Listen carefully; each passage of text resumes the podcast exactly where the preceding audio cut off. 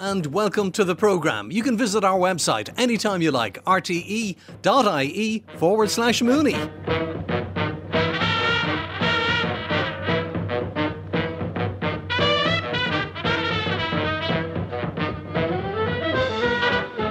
Another very busy programme lined up ahead of us here tonight on RTE Radio 1, and I'm in good company. What a panel we have for you this evening, starting with our own Éanna Ní Lamhna, who for most of last year was living in County Clare, but now she's back at her home in Terenure in Dublin 6 West. And I'm wondering, Éanna, have you noticed anything different since you've moved home? Well, hello, Derek. How are you doing? Yes, I am indeed. And the big sign I'm noticing now that I'm back in Dublin is that we have 20 minutes difference in when the light comes and goes. Yes. And now in the evening time, the light doesn't go in Dublin until five o'clock, and that's a grand long stretch. And once the daylight begins to increase, well, then everything else happens accordingly. Plants begin to grow, and our spirits all rise as well. I saw a bumblebee out on New Year's Eve and I noticed a daisy growing the other day, Éanna. What's going on? Nothing. That happens every year. You're getting as bad as everyone else. Someone sees one daisy and this is a sign of the apocalypse. It is. It's not. every year, every year there's always the first daffodil or the first primrose or the first something. Bah. Well, I got the first. It first doesn't daisy mean and I the world is first coming to gone to hell in a handcart. It doesn't. It doesn't. Would you agree with that, Richards? I, I would, yes. Um, I think the signs of spring here, for instance, are song thrushes singing. They were never that thick on the ground, but they're very thick on the ground at the moment for some reason. They've totally mistaken things. It's way ahead of their normal breeding season, but they're song thrushes and they do what song thrushes do. and they are singing now. It's important to point out it is not yet spring uh, by the calendar definition, is it, Niall?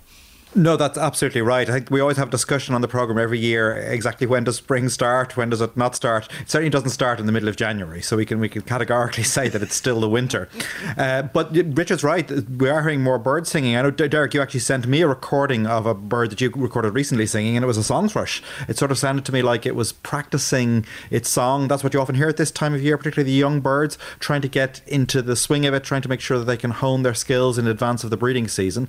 So we're hearing uh, robins singing, song thrushes starting to sing as well. And the other day, I actually heard a pied wagtail singing as well, which I hadn't heard for many months. So maybe maybe spring is in the air, but it's certainly not fully here Well, yet. Well, it's not the best recording I've ever made of any bird singing. I made it on my mobile phone in Herbert Park. I think it was last Wednesday, e- before six o'clock. I was nearly going to say evening sixes, uh, after sixes evenings, isn't that correct? So late afternoon. It was around half past five or thereabouts. And sure enough, there it was singing in the trees. So have a listen to it. It is a song thrush. I wasn't 100% sure what it was, which is why I sent it to. So here it is. Now, as I said, not the best recording.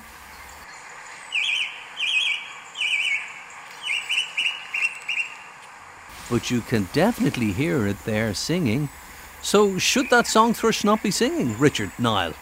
Well, I remember the old name for the mistle thrush. It was the stormcock. So he was storm. He used to sing into the teeth of storms, and he was always an early singer. Now they are around here, the, the mistle thrushes. They are quite plentiful, but oddly, it is their smaller cousin, the song thrush, that has moved into first place this year for some reason. Their ways are not our ways.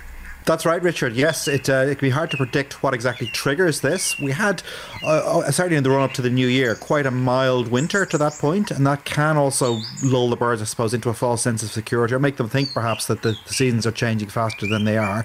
And then, of course, once the hormones are flowing that, that triggers the song in the birds, they can't really consciously switch that off. That's something that they do. But for birds like song thrushes and robins, robins, of course, keep a territory all year round, so they would be singing at this time of year regardless.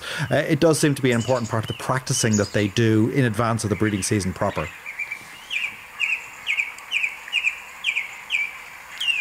It's a lovely song, I must say, even if it is a little bit early.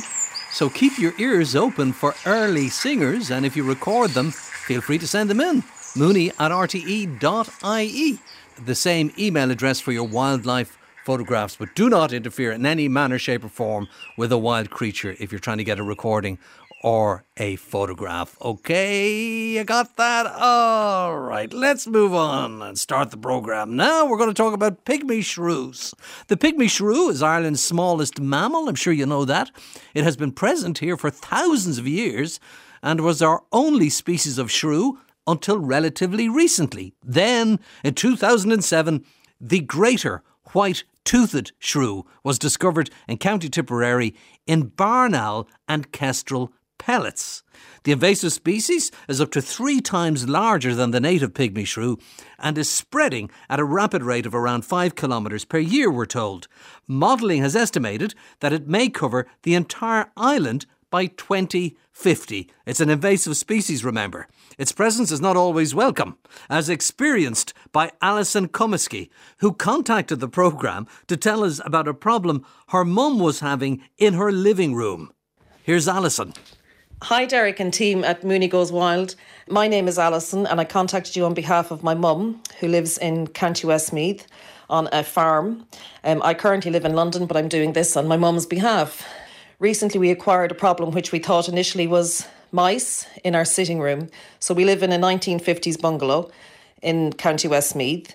The farm outbuildings are about 20 yards from the house, and the area is mostly to the sitting room, which in typical Irish houses is an unused, the good sitting room. This problem is going on probably for about six months now. And initially, we contacted pest control because we thought it was mice. When they came out, they said that it wasn't mice, indeed, it was shrews, which we were completely fumbled by. Um, we researched this further because there was a terrible smell in the sitting room and in the hallway. So when you walked up into the hallway into the sitting room, there's a terrible pungent smell. They say it's kind of like the skunk in America, which I've never had experience of. Not a great situation, and we're hoping that maybe you can have some results for us today on how to take this forward because pest control did say that the shrew is an endangered species, so wouldn't touch, wouldn't put any poison or anything down. So we're left with these shrews in the house, and we'd like to get some advice. Would be wonderful. Thank you. Oh, I wouldn't fancy that. Whatever about having rodents around the house. I don't like them. And this is not a rodent, by the way. It is a shrew. But imagine having something that looks like a mouse that smells to high heaven. Oh, oh, God. Anyway, let's see how we can help this lady. There's only one man for the job, as they say. His name is Dr. Alan McDevitt. He's based at the University of Salford in Manchester, but he knows his way around Ireland, as you're just about to hear. Hello, Alan. Tell us more, if you would, please. Yes, that's correct, Derek. I uh, have been working on shrews in Ireland since 2003 around, uh, probably one of the very few people. Um, I did my PhD in University College Dublin on the pygmy shrews back then and how they reached Ireland. And then after traveling around Europe and North America working on other species, I came back again in uh, 2012 to work on the newly invasive and discovered greater white-toothed shrew in Ireland, and we were working on both their spread and the impacts that they were having on native fauna. So you know all about shrews, it's fair to say. For the benefit of the listeners who've never seen a shrew, can you describe one, please? Well, yes, we had. Uh, initially, we were known for having one shrew in Ireland, that is the pygmy shrew, and the pygmy shrew is actually one of the world's smallest mammals. Uh, it can weigh about three grams, tiny little thing, often mistaken uh, for mice, but they're very much a different group completely. They are uh, little insectivores, more closely related to hedgehogs. And then in 2007, we had then another shrew which arrived, which is the greater white-toothed shrew, which is about three times the size of a pygmy shrew, can weigh as much as 20 grams, even uh, pregnant females. Uh, so that's the two types that we currently have on the island. Are they hairy? They are hairy, yes. The pygmy shrew would be, you know, a little bit finer in its hair, but also has a hairy tail, a thicker and hairy tail. Whereas in the greater uh, white-toothed shrew uh, is also hairy as well, a little bit more greyish brown than the pygmy shrew, and has a slightly shorter tail relative to its body size, which has less hairs on it. Now, Alison is aware they're an endangered species. Is she correct in saying that, number one? And is it a problem? What can you do to advise her mum? And the smell is awful, she says. Why are they so smelly? Yes, so the, the thing about describing them as endangered, it is actually the native pygmy shrew, which is uh, a protected species in Ireland. It's, it's not technically endangered, but it is a protected species. However, based on what uh, Alison has described, it's very clear that she's talking about the newly invasive greater white-toothed shrew which is an invasive species, and also its smell is from the glands which the males have on their sides during the breeding season. And I can also attest that it is a particularly pungent and nasty smell. That's correct. What does it smell like? I could imagine describing it as uh, lots of rain-soaked coats being left uh, in a in a room for for weeks on end, and then you coming back in to that smell. So kind of a, a smell of that and urine mixed in would be probably the best way to describe it, or worst way to describe it, oh. maybe. it sounds awful. But one tiny little mammal can smell bad enough to upset an entire household? Is that really possible? Yes, well, well, the thing about um, what is one of the unique features of the greater white-toothed shrew amongst shrews is that normally our native pygmy shrew is more of a solitary animal or species, whereas in the invas- invasive greater white-toothed shrew, they tend to live in social groups and in nests where there's many individuals together. So it's likely that it's not just the smell coming from one individual, but a group of them, which obviously then amplifies the nastiness of it. It's great to talk to you about the white toothed shrew because it's called the white toothed shrew because its teeth have white tips, whereas the pygmy shrew actually has red tipped teeth. And this was how it was discovered in the first instance when they were looking at the pellets from the kestrels and the barn owls in, in Tipperary. They, they looked at the remains in these pellets, the, the birdwatch people did, they teased them out and they found the teeth, which obviously survive in the indigestible parts, and the teeth had white tips, so they couldn't be the usual red tipped pygmy shrew teeth. And then they set out the traps to see what they could catch, the, the mammal traps, the small little ones, and lo and behold, they found these white toothed shrews. Now, they don't even occur in Britain, they're not a British species at all, so they occur in mainland Europe and and patently it came over with the Celtic tiger. Somebody imported a large tree with roots on it and big root ball, and inside in that root ball was a pregnant white-toothed shrew that came all the way from the continent and was introduced in this way, much like I suppose the bank vole had been introduced way back in the 1920s to Ardnacrusha, these kind of things that happen with small mammals. But the trouble with this white-toothed shrew is that, like the grey squirrel and the red squirrel, the white-toothed shrew is larger, much larger as you say, and it's outcompeting our native pygmy shrew, which came 8,000 years ago with the Mesolithic people from Andorra or someplace and had become part very much of the biodiversity of Ireland. So this then began to spread, as you have said, from this initial introduction of one pregnant female and it's spreading and you can see the concentric circles and patently it has got up as far as County Westmeath now. It's not in Northern Ireland, it's not in Waterford, it hasn't spread over completely yet, but where it has been spreading, it has been outcompeting the native pygmy shrew because it's eating the food that the pygmy shrew would normally eat. Now, the pygmy shrew is part of the diet of our birds of prey. This is why they were looking in the in the in the actual um, pellets of these birds of prey to see what they could find. But the white-toothed shrew doesn't seem to be fulfilling the same role, and it must be maybe because of these horrible smells that you're speaking of. Do birds of prey, I wonder, not be delighted with this extra source of food, you would think, because we're smaller in Ireland with numbers of, of small mammals than other parts of the world, and our birds of prey are less as a consequence. So I just wonder why don't they eat the white toothed shrew? Or is this true? Do they eat the white toothed shrew? Well, there is uh, currently uh, research going on, still spearheaded by uh, John Lusby in Birdwatch uh, Ireland as well. Um, we know that they do eat greater white-toothed shrews where they are, but there is some hypothesis put forward perhaps that they are less nutritious than eating a, for want of a better word, a juicy bank vole, for instance. Um, so we're not exactly sure how much they are being preyed upon at the moment, but we have known from some dietary studies from uh, pine martens and such that at least some of them do appear to be eaten, but that remains much to be seen at the minute of how much now they are going to form part of the diet where they have a stronghold in areas such as Tipperary and the Midlands.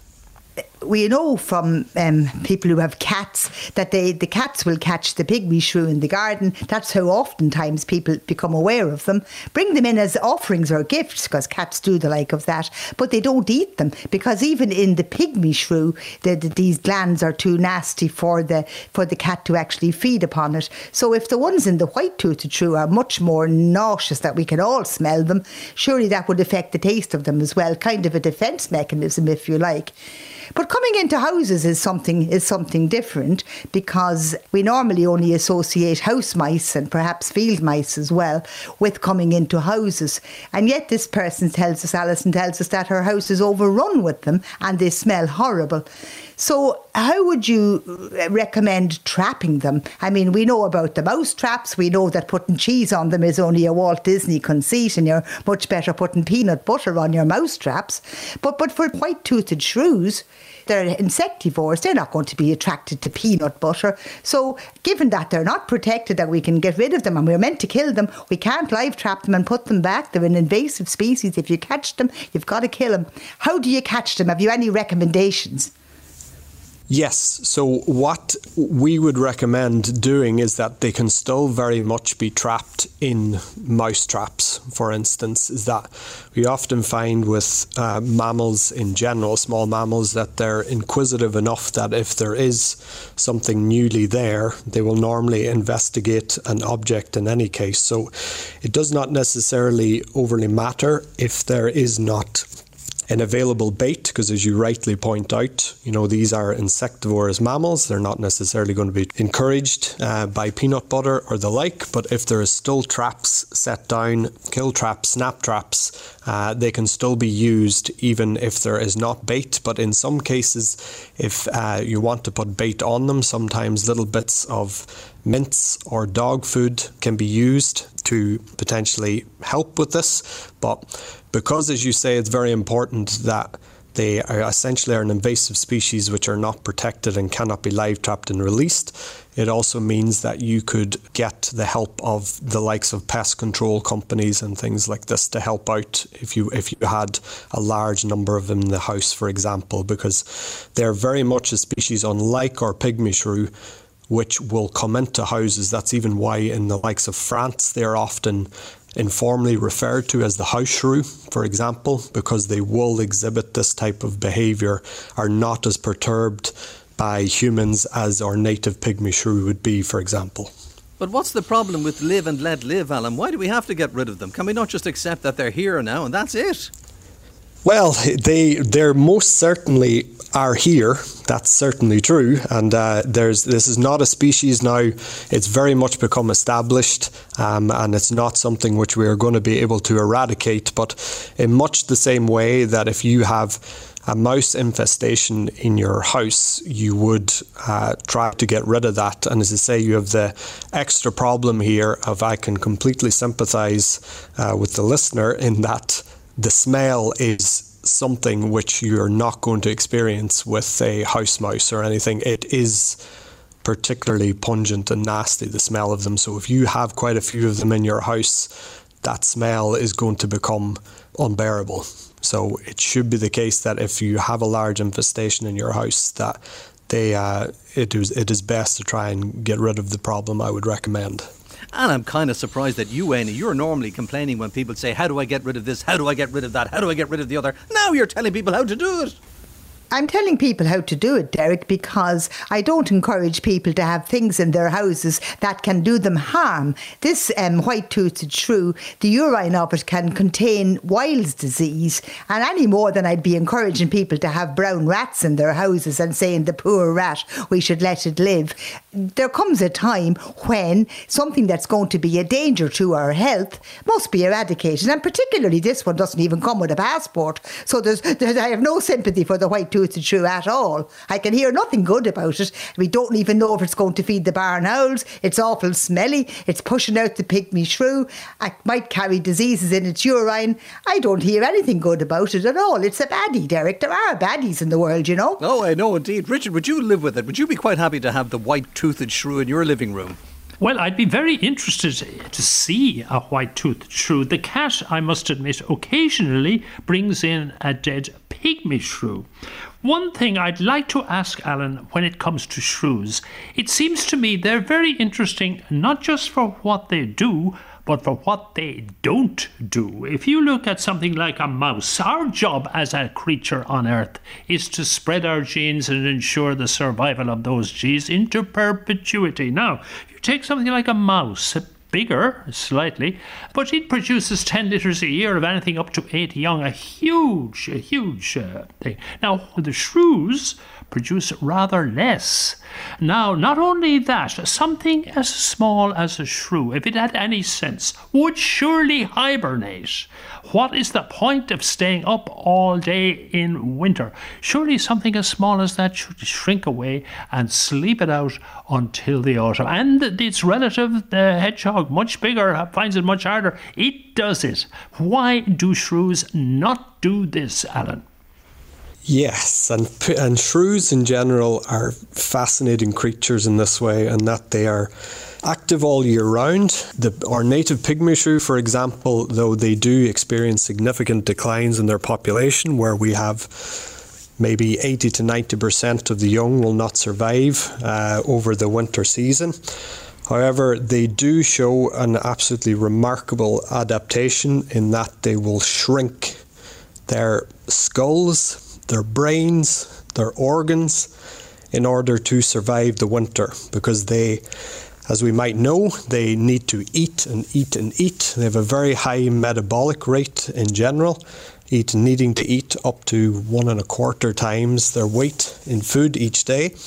Um, so they certainly do not hibernate, but they have these adaptations which allow them to survive the winter period by physiologically and morphologically changing in a remarkable way, and they've even been shown then to be able to slightly regrow these after the winter period, not to the size before, but still to getting back to a significant proportion. There's been fascinating research published on that in the last couple of years.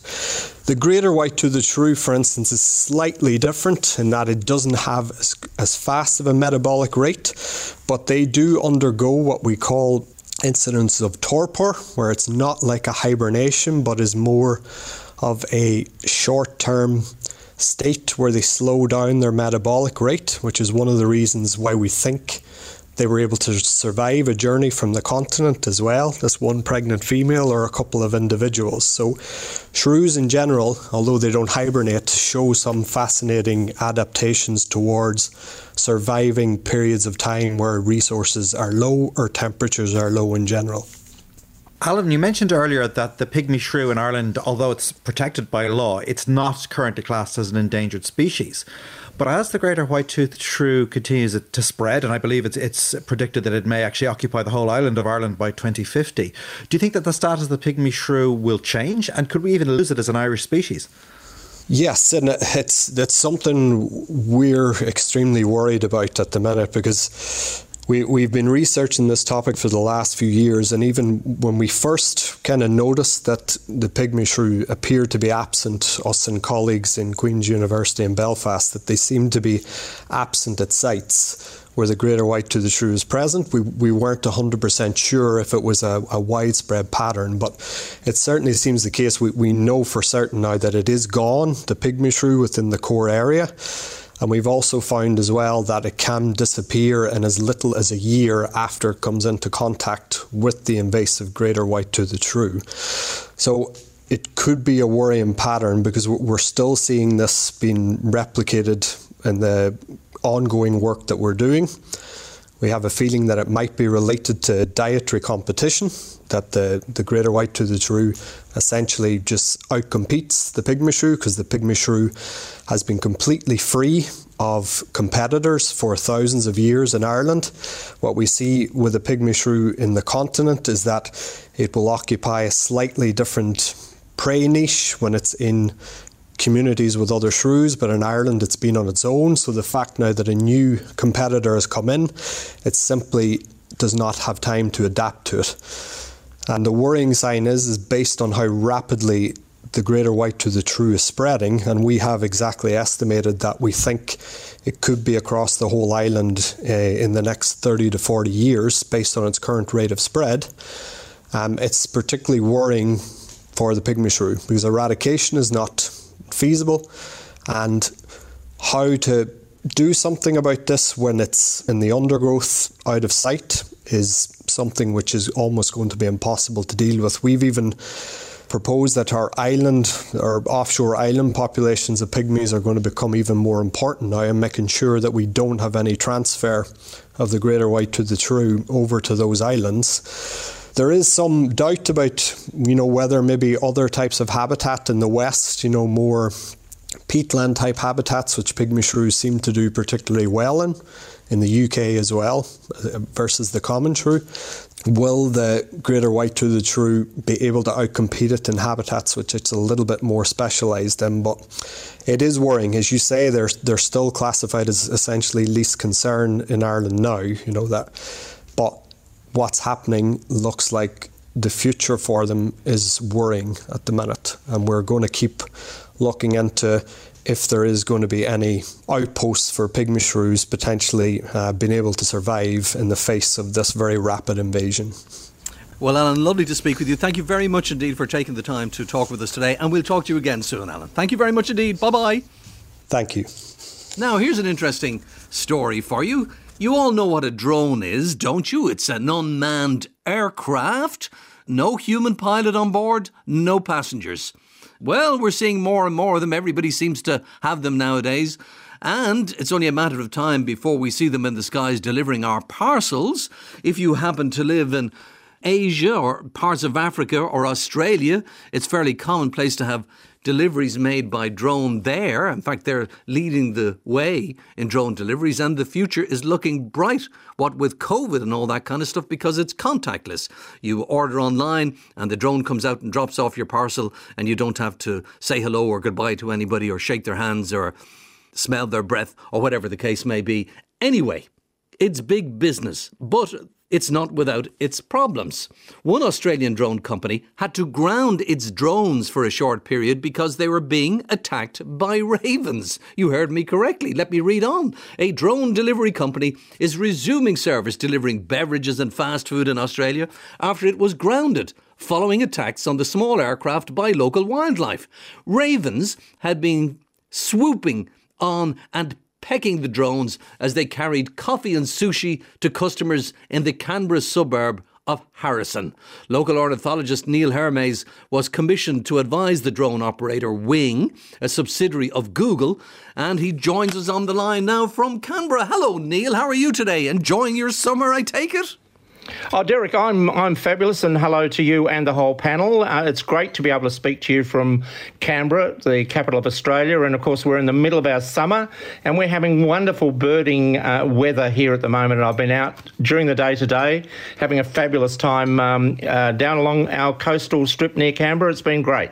Now, take me back to last September when there was a clash between the local wildlife, i.e., the ravens that were nesting, and drones operated by a delivery company called Wing.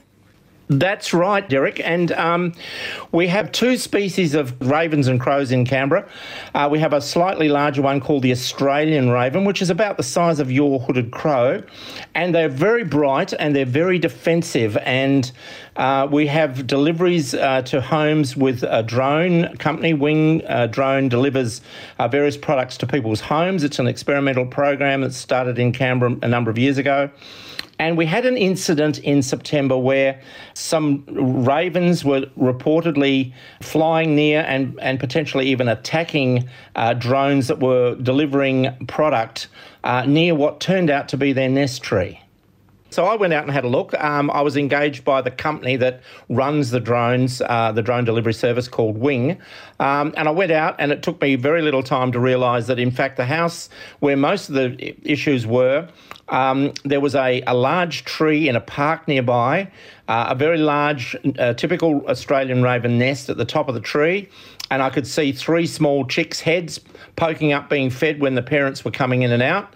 Uh, and certainly when the drones came nearby, the parents didn't like that, and they used to they, they were making strong alarm calls, and on a couple of occasions they flew at the drone. And whilst I didn't see it, uh, on a social media post, uh, there was a, a, shot taken of one of these uh, ravens grabbing the back of the drone and giving it a shake as it was coming in to do a delivery. The bird was completely unharmed, the delivery proceeded, and the drone was unharmed.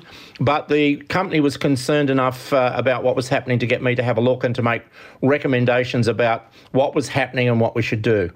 Uh, that what what they were doing, uh, Derek and panel, is that they were attacking the the drones as though they were a, an eagle approaching the area. This is classic uh, raven behaviour. Uh, they'd fly up, they'd call at the uh, intruder, they'd fly at the intruder. They would come from behind and try and grab it by the if, if it was an eagle, try and grab it by the tail, and essentially just try and drive it away from their nest. And that's the behaviour that they were showing towards this drone. You must understand these are specifically for deliveries, these drones, and they're about a metre across. They're quite large. And they fly in a particular direction. They have a tail at one end. And the, the ravens understood that and they grabbed it by the tail end uh, and gave it a shake in the air. And they were just doing what ravens would do to keep a large predatory bird away from their chicks. Um, so, having noticed that, I then reported back to the uh, to the company and said that whilst these birds had chicks in their in their nest, they were likely to continue this sort of a behaviour.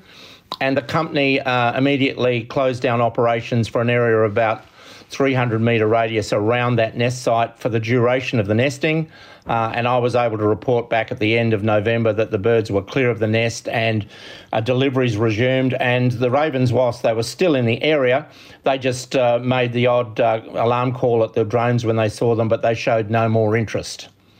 Neil, you mentioned a tail on the drone. I'm not terribly familiar with drones. I've seen them, but I've never operated one now. It brings back a memory. It used to be said here that birds responded to helicopters. They panicked when helicopters came over.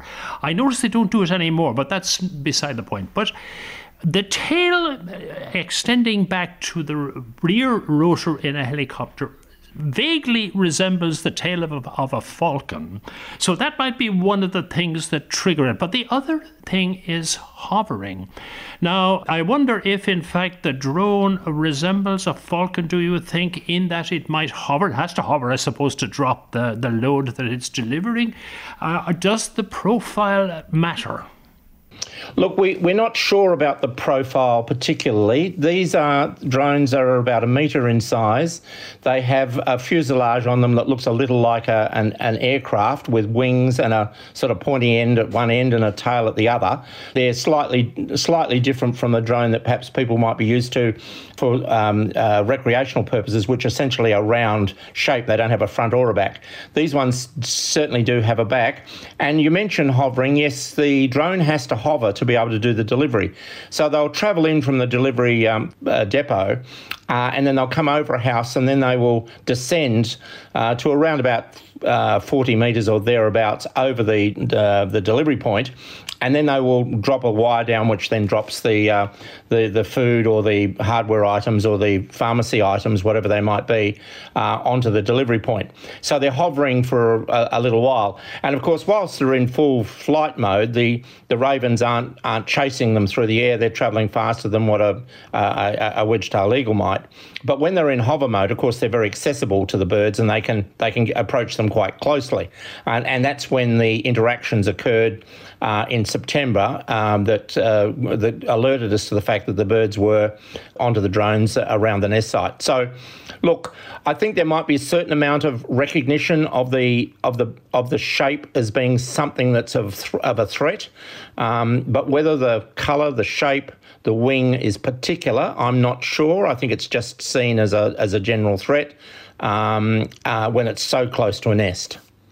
How much does it matter? After all, the drone isn't harmed, presumably, and the raven isn't harmed, and interactions with predators are normal to ravens defending their young. Does it really matter if you deliver in the presence of? It's only a few minutes. The load is dropped, and the drone goes away, and presumably after a while ravens will accept drones. So are you overreacting? Is the company overreacting? Look, I think the the, the company uh, uh, uh, reacted in a way which is probably you know conservative, and that was that they were concerned that they didn't understand what was happening, and they needed to understand the process better. Uh, one of the things you you do need to understand is it wasn't just one delivery point near the nest. There was other other customers who are also getting deliveries. So then it, it might well then have been a question of how often the, the drones travelled into, into and out of the area that the birds were defending. Um, so uh, it wasn't just the one delivery point that was co- that was potentially causing the issue. So I think it was wise for the company to to suspend operations whilst we under- tried to understand better what would happen. And in fact, uh, what happened was that the ravens successfully raised their chicks.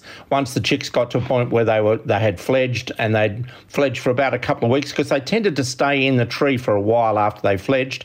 But once they got to a point where they were sort of becoming more or less independent, the parent ravens weren't concerned about protecting them, and so the reaction then to the to the drones as they then started doing redeliveries in the area was interesting to watch to see whether the ravens were then going to uh, continue to um, be concerned by them, but they weren't. So I think that's a good piece of learning from this season's operations for, and those particular birds. Neil, I'm very interested in what you're saying about the delivery drones that are causing the problem. We, we don't have delivery drones here in Ireland in any meaningful sense yet, but we have encountered some problems with photographic drones and incidents with birds. I actually came across a case where a peregrine falcon was, was indeed killed by a drone, by the, those uh, rotor blades, when someone was trying to take a photograph too close to its nest. Uh, this caused disturbance. Obviously, the peregrine falcon, a bird that we have both here in Ireland and in Australia, uh, supreme predator, of course, can fly at speeds of, of up to 300 kilometres an hour. Uh, it seems that it saw this drone as being a threat to its its nestlings, uh, dove around to try and intercept it, and actually had its wing severed by one of the blades. Uh, and obviously, uh, a bird like a peregrine falcon, unfortunately, is not going to survive an incident like that. We've also had cases where people have been trying to take photographs, at particularly at seabird colonies where they fly the drone into maybe onto a seabird island that would normally be inaccessible. This has caused big panic among uh, birds such as our northern gannets, very similar to your Australasian gannets there in the southern hemisphere.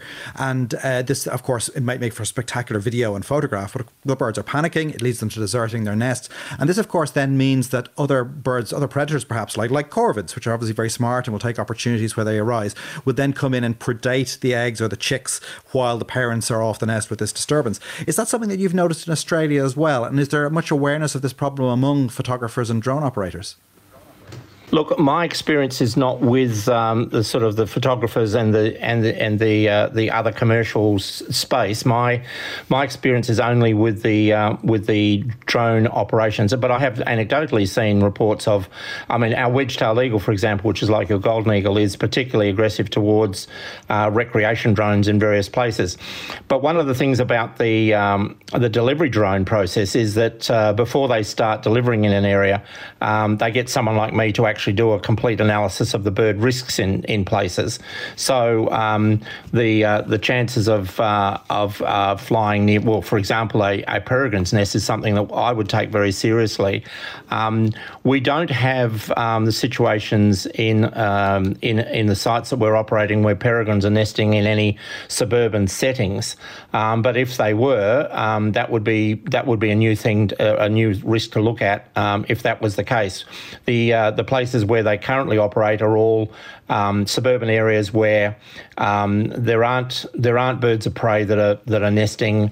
Um, they're largely you know suburban, and so by almost by definition, we don't have you know uh, eagles and, and, and falcon nests in those areas uh, commonly in Australia. But if there were sites that were uh, identified, a commercial operation uh, operator like Wing would uh, would do what they've done with these uh, the, the, ravens, and and in fact, I think one of the good things about this raven experience is it's given the commercial uh, drone delivery company and the uh, and the regulators a uh, a good um, practice run, if you like, as to what would happen and how to manage uh, when we know that there is a potential risk in a particular place. So I think this experience with the ravens has been a, a good one in a way because, well, it was successful in the fact that the birds raised their chicks, the drone wasn't damaged, um, there was a, a suspension in deliveries from an area. Um, but also the process of doing that, the identification of the problem, etc. Um, I think it's been a good test for how all this sort of this uh, th- th- this process could work in the future. So I'm not uh, belittling the risks in terms of you know um, uh, peregrines. Uh, clearly, they won't be doing drone deliveries over seabird colonies anywhere. There'd be no there'd be no um, there'd be no prospect of that. But that's one of the things that we're very that we're learning about is to work out which areas um, these drones should not fly over. And there, I already prescribe areas for this company that they shouldn't fly over, and I'm, we're being very conservative about that uh, we may find that you know um, uh, birds like ravens will actually accommodate these um, these things. And um, as I said, we had a 300 metre zone around this nest. It may be that that's not necessary. It may be only 100 metres is necessary for for a raven nest, and uh, and that's something we might learn in future seasons. Well, it's a lesson for all of us, I think, all over the world. Neil, thank you very much indeed for updating us and enjoy your summer. uh, thanks very much, Derek, and thanks, uh, panel, for, for the opportunity to have a chat with you all. There was a time, you know, when drones were the things of science fiction, and I suppose staying in that genre, we have known for a long time now that DNA analysis can help identify who has been at the scene of a crime through shed skin cells, hair follicles, traces of saliva, etc. But now scientists have discovered that DNA material also floats in the air. And they're using this to identify the presence of different animal species in an area. Researchers placed sensitive filters attached to vacuum pumps at locations at a zoo park in Cambridgeshire in the UK and at Copenhagen Zoo and managed to detect a wide variety of zoo creatures as well as other animals. This groundbreaking technology may prove to be a valuable non invasive tool to track biodiversity. The Danish group was led by Associate Professor Kristine Bohmann from the University of Copenhagen. She's reported as saying, we did not think that vacuuming animal DNA from air would work. We were astonished when we saw the results. I bet they were. Anyway, Kristine joins us now from the University of Copenhagen. Hello, Kristine. How are you today? Hello, how are you? I'm great, thank you. Please tell us more about your research. Well, when it comes to animals or vertebrates specifically, what we're doing with environmental DNA is normally that one of the approaches we would use could, for instance, be we would go out into a rainforest and act as human bait for blood feeding leeches so that we can collect them and then go back to the lab and then sequence the DNA in their gut contents. And then we would use that to uh, to reveal what animals were in this rainforest. Another thing we could do was to go out and take water samples. So fresh water where the animals have been in contact with by drinking, for instance, that could also have DNA traces in it that could then reveal what animals were in the rainforest. So what this air is now providing is that um, it looks like well air is surrounding everything, and it looks like by vacuuming animal DNA out of air, well we can actually use that to monitor what animals are in what areas. I don't want to sound stupid, but how do you actually collect a sample of air? Well, so we didn't know that either. So we just got this idea. well, we want to try and vacuum DNA out of air, and we have, I have a, I lead an environmental DNA group here in Copenhagen, and we're, we're fairly good at this environmental DNA stuff with more traditional environmental DNA samples.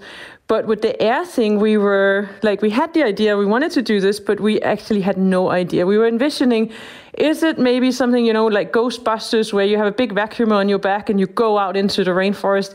but what we ended up with was a little bit less sexy. So we ended up with what worked best for us was actually a computer fan.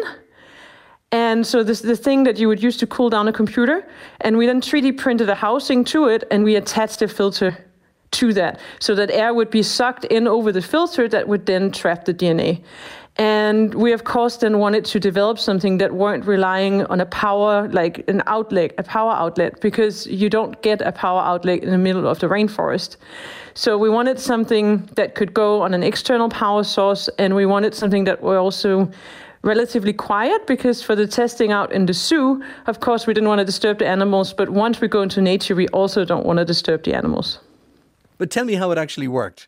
Well, so we we developed this vacuumer, and then we were ready. Okay, now let's go to the zoo to try it out. And then we thought, okay, so a zoo is perfect because at least here in Denmark, it will contain a lot of animals that will not be found anywhere else. So we knew that if we detected any of these or most of these animals, well, it would not be found in any other parts of Copenhagen. So we were sure about the animal numbers, we were sure what they were, and we were sure where they were placed.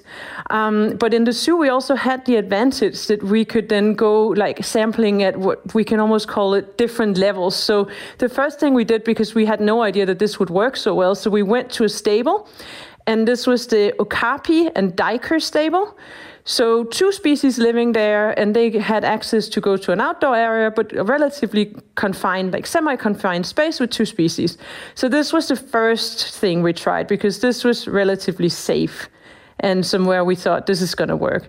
The next thing we tried was then the rainforest house. So this is a much larger area, very humid and warm, and with different mammals and birds and amphibians and even a fish species in there.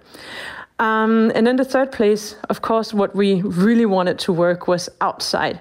So we we also set up an air sampling site in the part of the zoo where there was like they call it like the savanna area. So i think about 35 different species had access to an outdoor area there.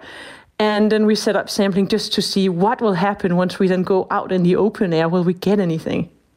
Kristine, the impression you give is that the air is not empty. It has all kinds of organic compounds floating about it, a whole big fog of them in a sense. We can't see it, but this device, your vacuum cleaner, will gather it all up into one place. Now, you are confronted then with nuclei of cells of an unknown origin. So you now have to break these down, and you have a big dog's breakfast of DNA from all kinds of sources. Is this the picture? You have to know the genomes of the candidate animals then, and then put in markers to try and identify those. It's like a PCR test in a sense. Mm. Yeah, so what we're what we're faced with, and this is something that's common for all environmental DNA analysis, is that we will have once we've gotten our environmental samples, whether it's soil or air, well, then we, once we've extracted the DNA, we will have this complicated mix of DNA from different sources. And this could be bacteria, fungi, plants, it could be our own DNA or other humans' DNA. And then what we're interested in in this case was then the animals in the zoo. So on this mix, we then have to go in and target. And we what we can do is that we say using PCR analysis, we go in and say, okay, we have these small pieces of DNA that we call PCR primers, and they're designed to latch on to only vertebrate DNA because that's what we're interested in. But not only that, it's designed to latch to two areas surrounding the DNA marker that we're interested in for the vertebrates. And this is a DNA marker that can be used to tell different species apart. So we went in and then used these PCR primers to amplify, so make more copies and enrich our DNA for just these tiny fragments of DNA that we're interested in. And um, once we've done that and we did a lot of other stuff in the lab, then it was ready to get sequenced. And here we use these new high throughput sequencing platforms that is able to sequence many, many, many, many pieces of DNA simultaneously, so in parallel. And that will then spit out millions of sequences that we then have to sort out computationally to go back to okay, what little pieces of taxonomically um, informative vertebrate markers were in which sample. Once we have that, and we have them assigned to the different samples. Well, then we sit there with lots of different sequences, and these are just letters, like four different letters in different orders. We then have to translate that into something that we can understand. So we have to then match them against DNA reference databases where there will be, let's say, a separate will be a separate reference for that marker will be in there. We can match it there, and then it will give us a hit and say, well, this one is separate. Do you have to have a candidate animal in mind and send in a primer for, say, lion or something like that, and watch what happens? And if there is a lion specimen in the DNA, you get that back, and then you try something else for sparrows, and something else for pigeons, and something else for mice. In other words, you have a whole sequence of primers sent in to test for the presence of their particular DNA. Is that the model? So what we're doing is once we have assigned what DNA sequences belong to which samples, what we then do is we run it through a DNA reference database. So we take each one of them or them all in one go, and then we're going to get different hits for the for the different DNA sequences against uh, what's in the DNA reference database. So we might get very lucky that a sequence then has a hundred percent hit to something, so it's hundred percent identical to something in the DNA reference database, and we can assign that to species. So so for for most of the stuff that we got out of the zoo samples, we could actually assign it to species level, and then comes the like really really dreadful moment, right? Because we're working with air and air is something that surrounds everything so just by us opening up our samples in the lab now we, what we talked about, what we realized was, well, we have these filters that are basically DNA air samples. If we take them out in the lab, well, then suddenly our sample type air from the lab will surround our samples.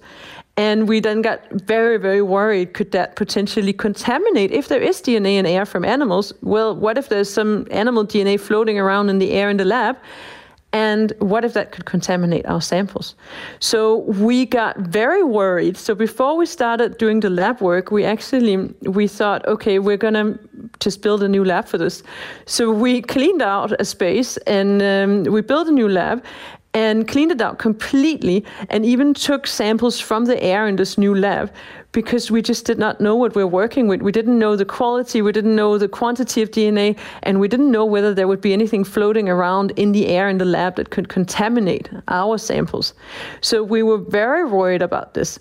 Um, but then once we got our every like all the species assignments to to our samples back from the zoo samples. Of course, what we were still worried about was okay. So we took all these measures to avoid that we would get contamination into our samples. But was that enough, or do we get because this PCR approach is super sensitive and that's going to pick up even the faintest traces of something. So we needed to be very sure that we didn't have any contamination in our results. So what we um, what we of course then were worried about was are we seeing any species, are we detecting any species that we cannot account for? And this was a very dreadful moment. And we had some scares during that because we of course had the species list of the animals that were found in the zoo and we of course cross-checked with that and most looked good but then what we also saw was suddenly we got three fish species that we could not account for so we called the zoological director out from the copenhagen zoo and we said to him okay can you please can you explain or can you look at this? Can you explain why we find these three fish species? And he just said, well, these are fish species. Yeah, they're not in the species list from the zoo, but these are fish that we feed our animals with in the zoo. So on a weekly basis, we're going to process them in the kitchen and then feed them, like carry them around in buckets and feed them to the animals here in the zoo.